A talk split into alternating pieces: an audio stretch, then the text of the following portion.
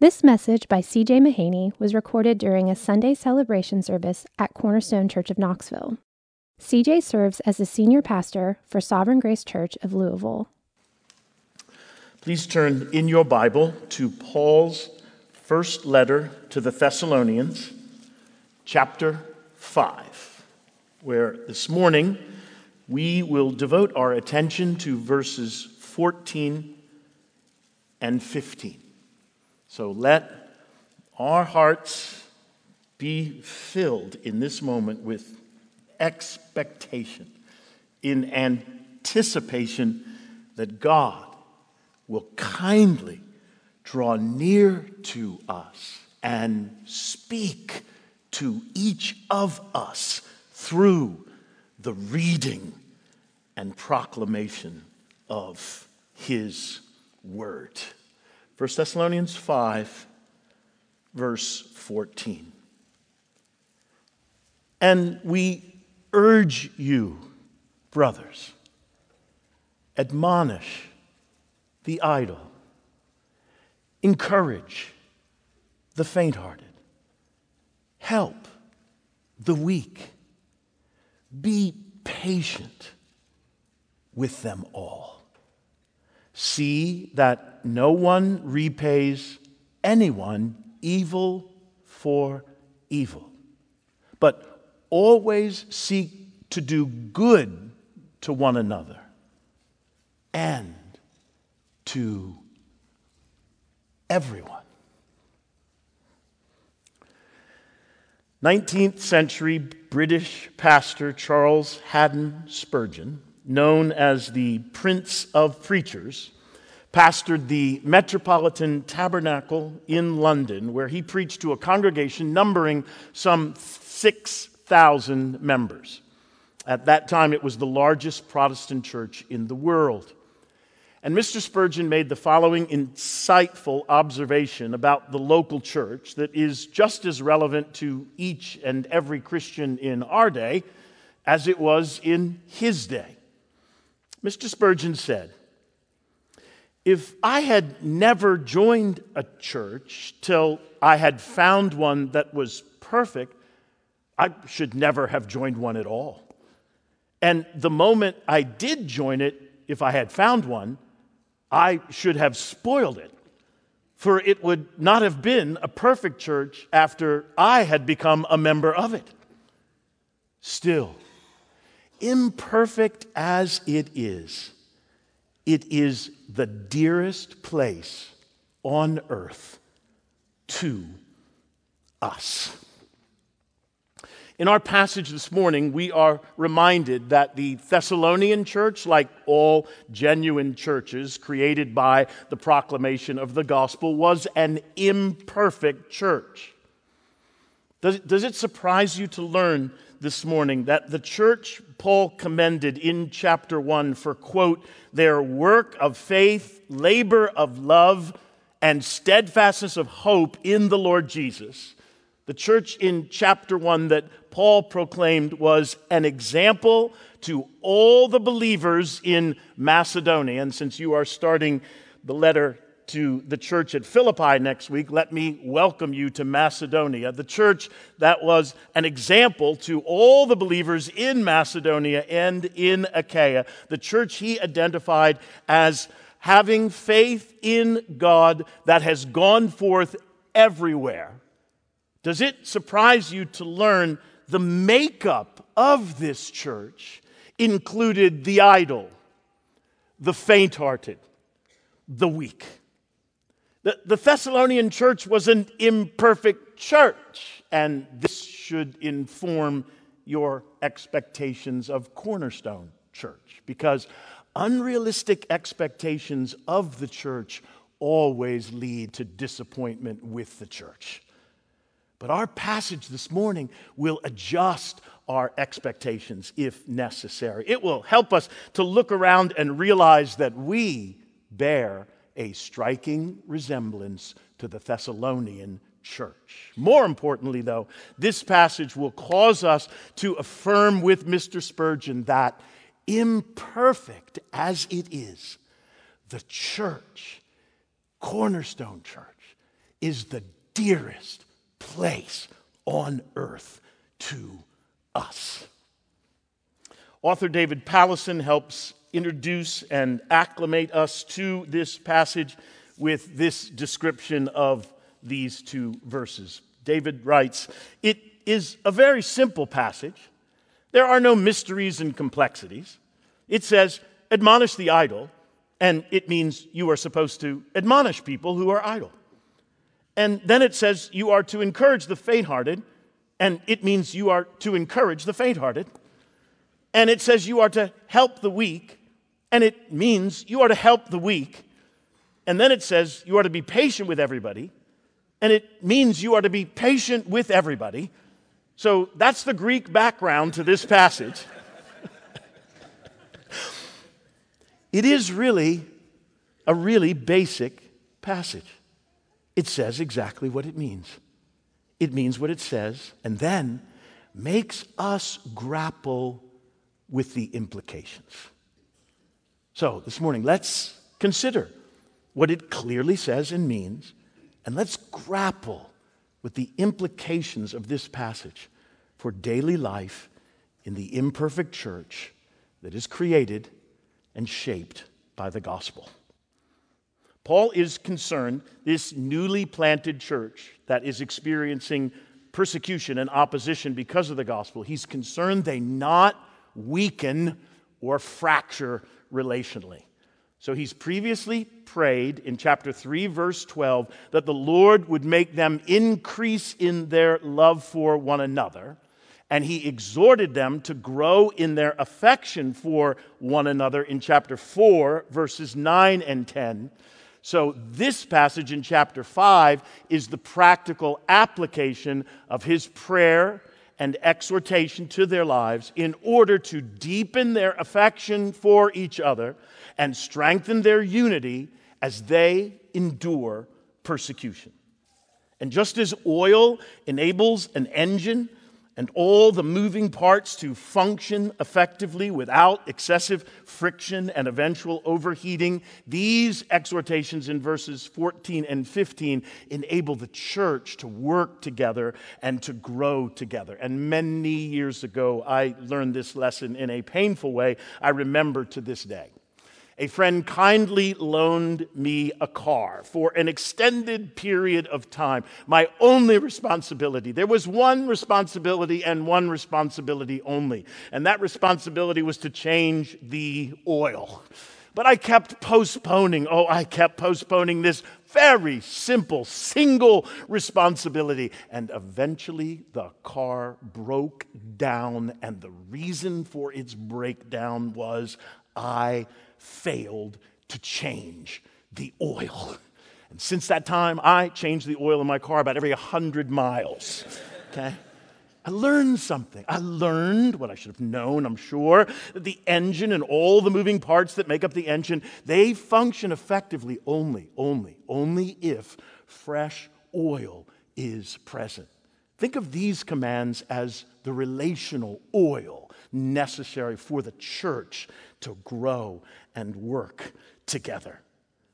With these commands, when these commands are applied, they're a catalyst. They're a catalyst for the strengthening and deepening of relationships in the church. And, my friends, if these commands are ignored or in any way disregarded, conflict and division in the church in some form is inevitable. So let's consider these specific exhortations because they are vital, they are not optional. Let's consider them not simply for the Thessalonian church, but let's consider them for Cornerstone Church. Notice that Paul begins with what the scholars call an appeal formula. He's transitioning to a new topic in these series of commands, and so he communicates, and we urge you, brothers. So, not only want you to be aware of the content of this text and the meaning of this text, there's a tone to this text, and Paul is communicating his affection for this church by not only urging them, but identifying them as brothers in Christ. Paul's writing to people he knows personally. He founded this church with the proclamation of the gospel. He was prematurely separated from this church because of persecution. He was not able to return to this church. He deeply cares for the members of this church. He deeply cares for them. He knows them personally, deeply loves them, vividly remembers them. And his intense affection for them has, has only deepened since his forced separation from them. So in verse 14, he is transitioning. He's transitioning from exhorting the congregation to be loyal to their leaders, verses 12 and 13, to urging the church to care for one another. And he informs them that the responsibility for maintaining the relational well being of the church does not exclusively or even primarily rest with the pastors, but is the responsibility of all the members of the church. He makes eye contact with the entire church. The entire community is to be engaged in this task. Actually, it's the role of your pastors to equip the church for this work, not do all this work. And then Paul identifies three particular groups they are to care for in very specific ways. First, admonish the idle. It appeals, it appears that the idle are those who are refusing to work. They are refusing to work in order to support themselves. And this exhortation seems to look back to what Paul has already addressed in chapter 4, verses 9 through 12. Edmond Hiebert writes in his commentary Thus, the command is to stir up these loafers and order them to their duty. no loafers allowed. No loafers allowed in the church. No loafers allowed in the church who are dependent upon others for financial support. And in his second letter to this church, Paul is going to identify these guys as, quote, not busy at work, but busy bodies. So instead of working a job, they are working hard at disrupting the peace and unity of the church. So they are to be admonished, confronted, corrected. Second, encourage the faint hearted. This exhortation appears to look back to those Paul addressed in chapter 4, verses 13 through 18. The, the faint hearted appear to be those who are anxious and disheartened by the death of loved ones in the church, and they are, it appears, grieving without hope. And this could also include those who are unsettled, troubled, discouraged, and actually in danger of giving up because of the continued persecution they are experiencing and enduring as a church. So, the church is to encourage those individuals so that they don't succumb to fear and lose heart, but instead persevere. Third, help the weak. These could be those spiritually weak that Paul was addressing in chapter 5, verses 1 through 11. They were anxious about the return of Christ and what awaited them on the day of the Lord. They needed to be comforted about the day of the Lord. And actually, Paul assures them in chapter 5, verse 9 For God has not destined us for wrath, but to obtain salvation through our Lord Jesus Christ, who died for us so that whether we are awake or asleep, we might live with him. Therefore, encourage one another and build one another up just as you are doing. Those folks appear to be in view in this passage. It could certainly also include those who are physically weak or chronically sick as well. But the response of the church to the weak in whatever form is to be distinctly different from the surrounding culture. The church is to help the weak. Church is to move toward the weak, not away from the weak. The church is a place where the weak are noticed. And the church takes interest in the weak. They pay attention to the weak. They are devoted to helping the weak. Listen, Those in our culture that are ignored and avoided, the weak, even ridiculed, they are to find warm care and practical help in the church.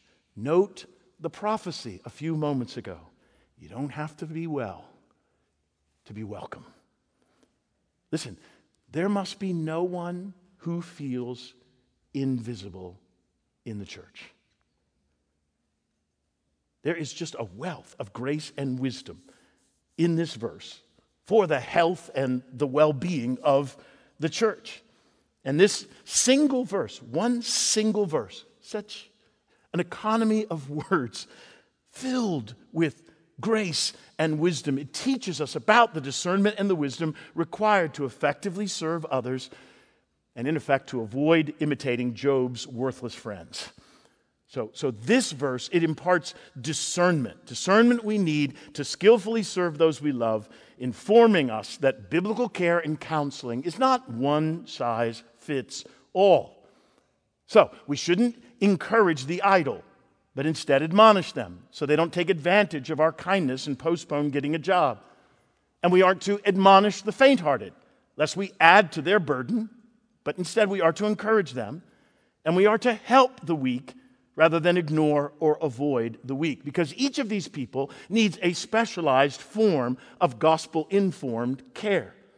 And these aren't labels. These aren't labels that we permanently attach to folks because, as David Powlison wisely reminds us, at any one time, any one of us fits in the shoes of any of these types. So 514 is not given so that you type a person with a fixed label. View them as functional categories, as ways of thinking about whatever is going on in front of you. These are only tendencies, they are not fixed definitions. So these are not to be applied to people as labels. Yeah, Frank, lazy bum, uh, Sally, fate heart. That's not what's going down here. That's not how these are to be applied. I like how J.I. Packer describes the church when he writes The church is a hospital in which nobody is completely well and anyone can relapse at any time. Wise words. And notice that Paul doesn't leave the original readers with the impression that this task of caring is easy and effortless. no, this task is difficult and challenging. And so he concludes with that reminder by saying, Be patient with them all. There's no romantic version of the church being presented here. No, caring for the church, caring for the idle, the faint hearted, and the weak, it's going to require patience from the church. Pa- patience is required in all relationships. Because growing in godliness, in case you haven't noticed, is a normally very slow process, is it not? No, growing in godliness is a very, very slow process. It is not a spectacular event. So, comprehending the gospel, applying the gospel, mortifying sin, cultivating the fruit of the Spirit. It, it is a process that normally takes place in small increments that at times, if not most times, are difficult to discern over a lifetime. Being conformed to the image of Jesus Christ normally takes place slowly and gradually. Therefore, patience with each other is not optional, but critical. Pastor and reformer John Calvin reminds us of this when he wrote, We must show patience to everyone, even those with whom it is hardest to be patient, which would most likely be whoever you are thinking about as we read this quote. After all, Christian growth is a slow process, and it takes time to mature in the faith. If we do not bear with one another, there will be no space for any of us to grow. We're not to tolerate gross sin, but we are to be exceedingly patient with each other. So, none of this is easy to do.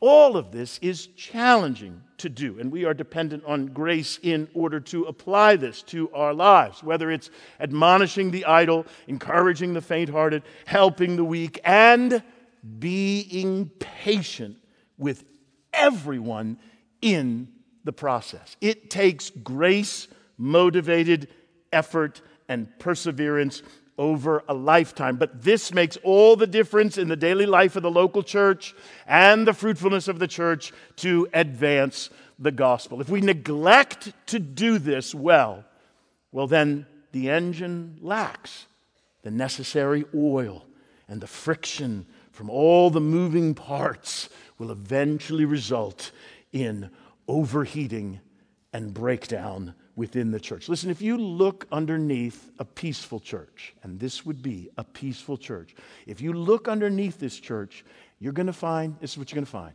You're going to find people who are patient with each other. They are patient with each other privately as they follow Jesus together and do life together. A patient church is a peaceful church.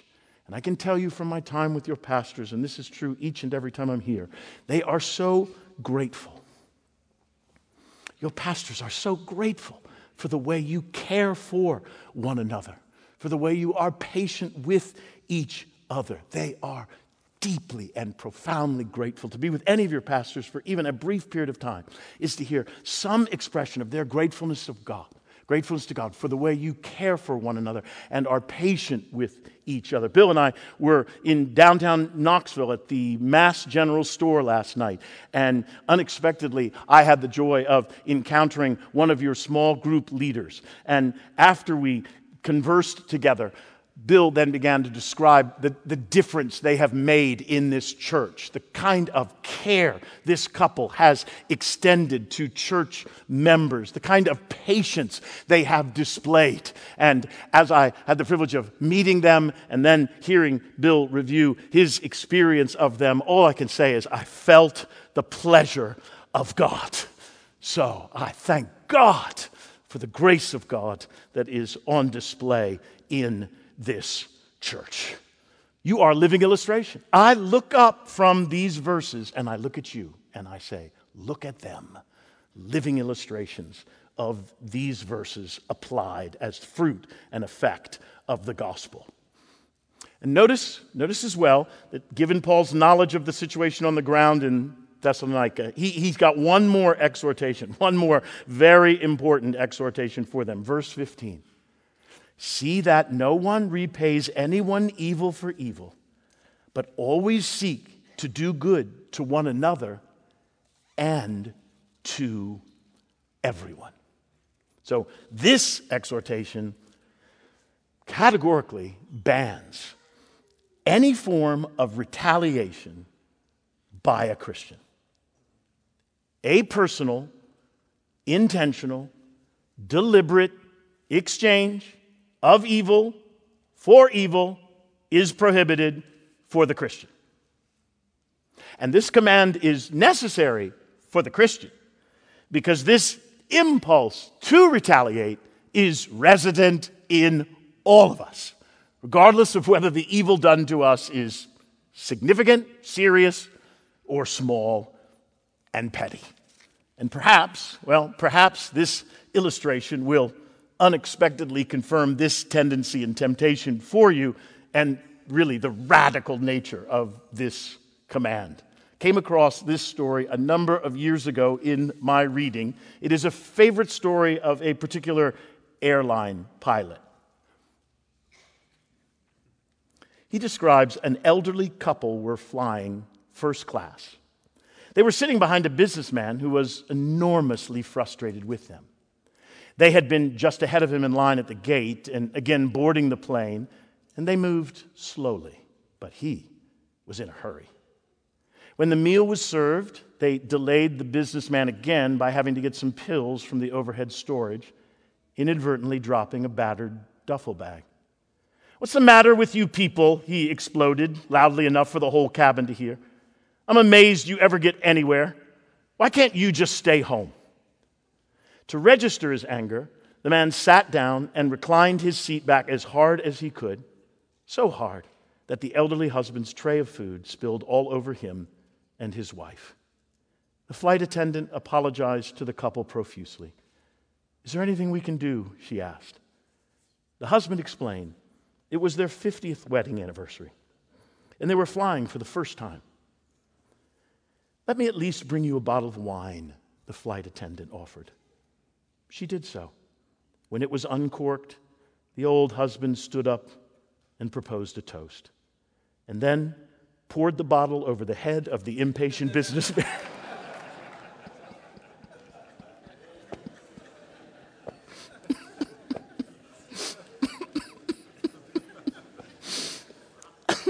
Sitting in front of them, and everybody in the cabin cheered. Now, again, in light of this command, let me just clarify if you're a professing Christian, you're not allowed to do that. Aren't you glad somebody else is, though? I trust we're allowed to enjoy it, but you're not allowed to do that. That's the example I'm trying to warn you about.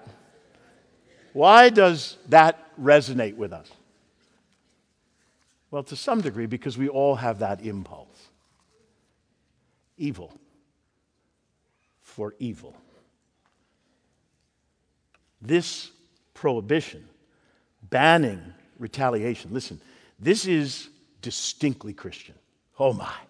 This is a distinct transforming effect of the gospel in the heart and life of the Christian. The only explanation for someone not retaliating is the transforming effect of the gospel.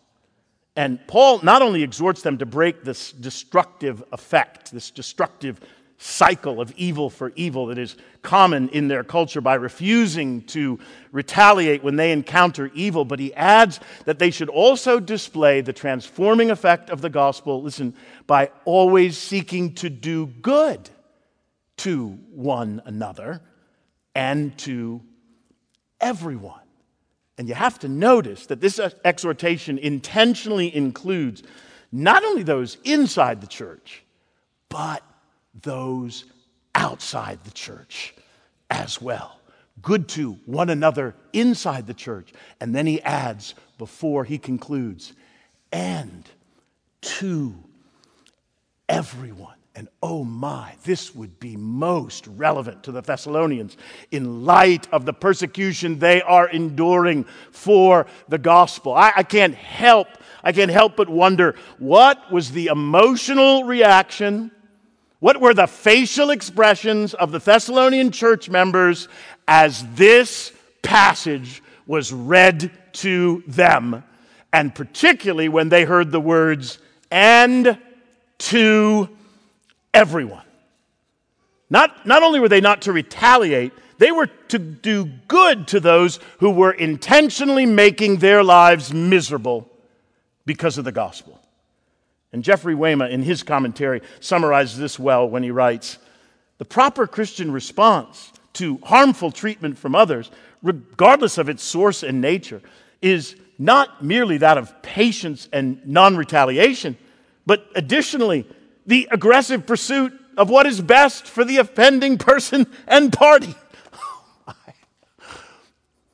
Those who are followers of the crucified Christ, who have been forgiven of their sins, are by the empowering grace of God to emulate the example of Christ and love our enemies, forgive our enemies, bless and not curse our enemies. Pray for our enemies, and when and where appropriate, even do good to our enemies. And this attitude toward our enemies and in response to those who sin against us, it, what does it display? It displays before all looking on the transforming effect of the gospel. And this transformation in one's heart and life is only explainable by the gospel.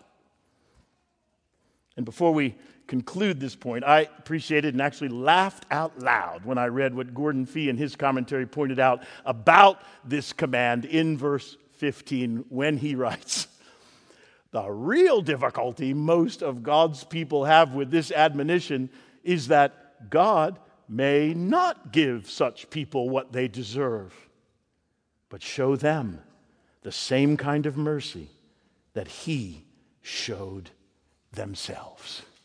Oh, I was, my laughter was an expression of my conviction. So, how does one cultivate and maintain this patience with others?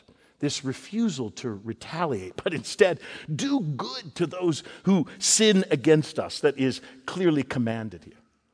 All right, well, I'm going to conclude with recommending just one practice. This is, this is one practice that, in my experience, delivers each and every time. I've test driven this time and time again, and this practice delivers each and every time. I commend, I recommend this practice in the fulfillment, in seeking to apply these plain and compelling passages. Here's the practice contemplate, daily contemplate, and remind yourself of God's patience with you. Do not lose sight of God's patience with you given your sinfulness. Whenever I am impatient with others, I have temporarily lost sight of God's patience with me. When I am impatient with others, I have temporarily lost sight of my sin and I have become self righteous. So I need daily reminders of God's patience with me so that I will be happily patient with others. And in his classic book, Knowing God, J.I. Packer wisely encourages us to appreciate the patience of God. Think how he has borne with you and still bears with you when so much of your life is unworthy of him and you have so richly deserved his rejection. I love this. Learn to marvel at his patience and seek grace to imitate it in your dealings with others. And try not to try his patience anymore. Oh, my friends, at some point each day, and I actually recommend at the outset and the conclusion of each day, each one of us should pause. Just pause and marvel. Marvel at the patience of God with you. Pause and marvel. E- each day, at some moment, we should pause and we should marvel and we should wonder and we should think how, just how do you put up with me, Lord? Lord, I, I marvel. I marvel that you are merciful and gracious. Lord, I am so grateful that you reveal yourself in your word and confirm in my experience. I am so grateful that you are slow to anger. I am so grateful. Listen, Packer is right. I, Lord, I have richly deserved your rejection. I have richly deserved your rejection because as I survey my life, so much of my life is unworthy of you. But, marvel of marvels, you you do not treat me as my sins deserve. Oh, Lord, I marvel at your patience with me. In his excellent book, Charity and Its Fruits, Jonathan Edwards marvels. Oh, Jonathan Edwards knew what it was like to marvel at the long suffering of God with sinners like you and me.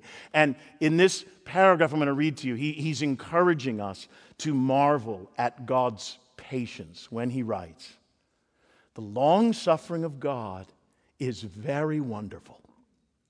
He bears innumerable injuries from men and those which are very great. If we consider the wickedness there is in the world and then continue.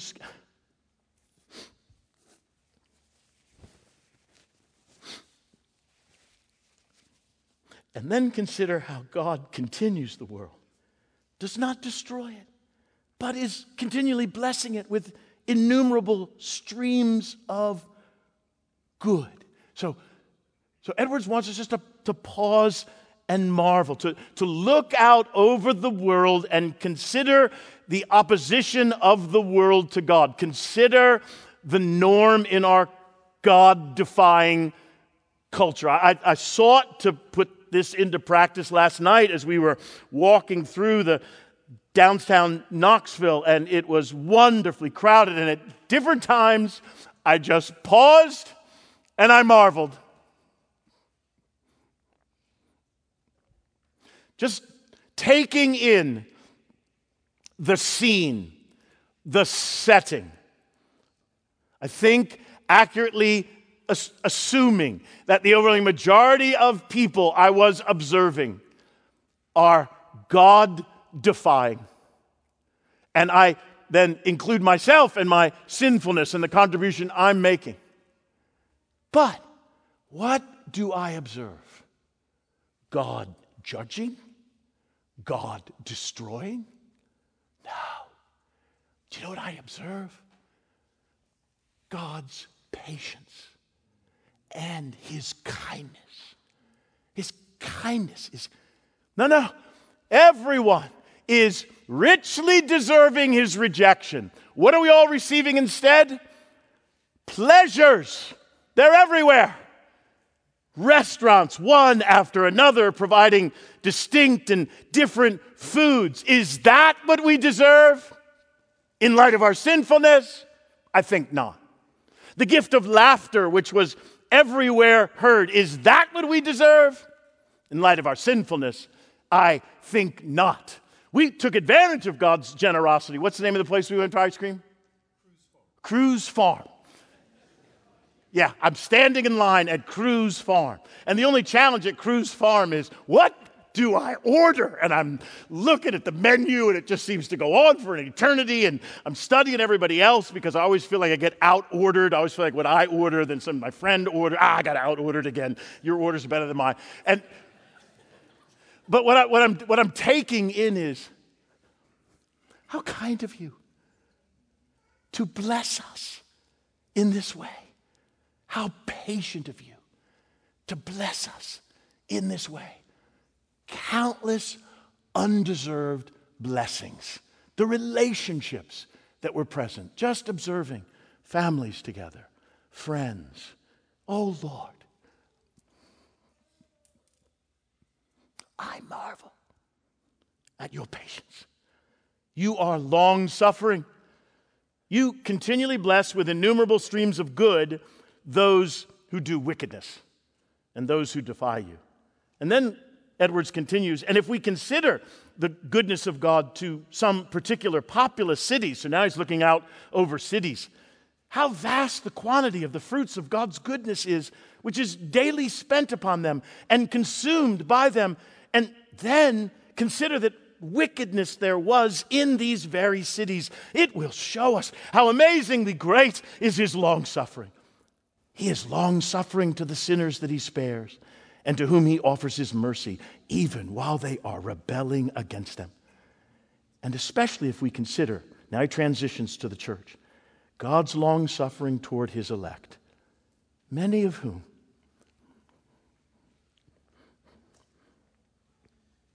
live long in sin and are great sinners. Prior to my conversion, I was a great sinner. I'm sorry to say that. I say that to my shame. I love sin. I didn't just indulge, I was passionate about pursuing all manner of sin. And I wasn't just passionate about a personal pursuit, I recruited others. Sin with me, participate with me, Let me train you how to sin. Consider how long suffering God was with me through those years. At any moment, he could have, in his righteous wrath, say, Enough of you, enough of this. It would have been just. But he didn't. He had mercy. He had mercy. He sacrificed his son in my place for my sin and had mercy on C.J. Mahaney. So C.J. Mahaney should walk through the rest of his life marveling, just shaking his head and marveling. And especially if we consider God's long suffering toward his elect, many of whom live long in sin and are great sinners. And God bears with them, yea, bears to the end, and finally is pleased to forgive and never punishes them, but makes them vessels of mercy and glory and shows the mercy to them even while enemies. Oh, I love that. I love that. Oh my. Who, who here isn't familiar? I'm sure there are church members that qualify. You, you meet somebody who was converted late in life. You meet somebody who's converted late in life, they are normally a marveling individual. They have quite the perspective as they look back on decades of defying God, only to be surprisingly saved by God through the proclamation of the gospel. I mean, I can those people, I notice they do a lot of marveling. They walk through the rest of their life marveling. Why do they marvel? They know they have richly deserved wrath. And instead, God intervened. Somebody shared the gospel. And they who were dead in sin were made alive in Christ, were forgiven of their sin. Their life is transformed. And God not only forgave them of their sin, he gave them the gift of Himself ultimately and Himself for eternity. Oh, yeah, they are already marveling. Let me encourage all of us, beginning today, don't postpone this. Begin to build into your life. You know, you can do. You don't have to draw attention to yourself. You don't have to, you know, in the middle of a meeting. Oh, could you just pause for a second? I'd like to, I'd like to marvel. No, you, you don't. You're not doing this to impress anybody. You can do this in any setting, and nobody's even aware you're doing this. If it's appropriate, yeah, invite everybody to marvel with you. But don't let a day end that you don't pause at some point in the day and just marvel. Marvel at his patience with you. And then look up from marveling and seek to imitate his patience in dealing with others, including those who have done you evil. We don't give people who sin against us what they deserve because God hasn't given us what we deserve. Instead, He graciously planned, He patiently executed the punishment of his innocent son in my place. Condemned, he stood, experiencing the righteous wrath of God I deserved in fullness for my sin, satisfying that wrath on my behalf because of my sin, so that I might receive grace I so obviously don't deserve.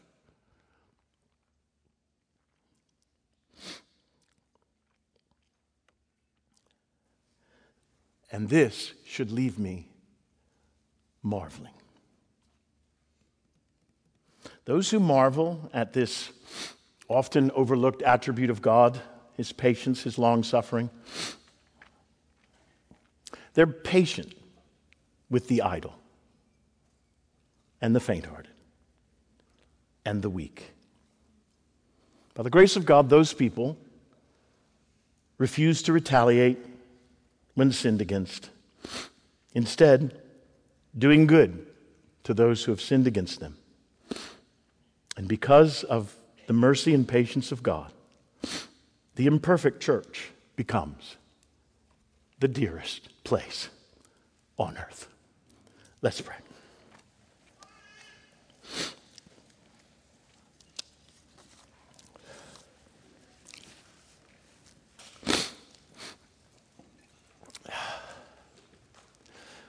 Well, Lord, we want to get started right away with this practice of pausing and marveling.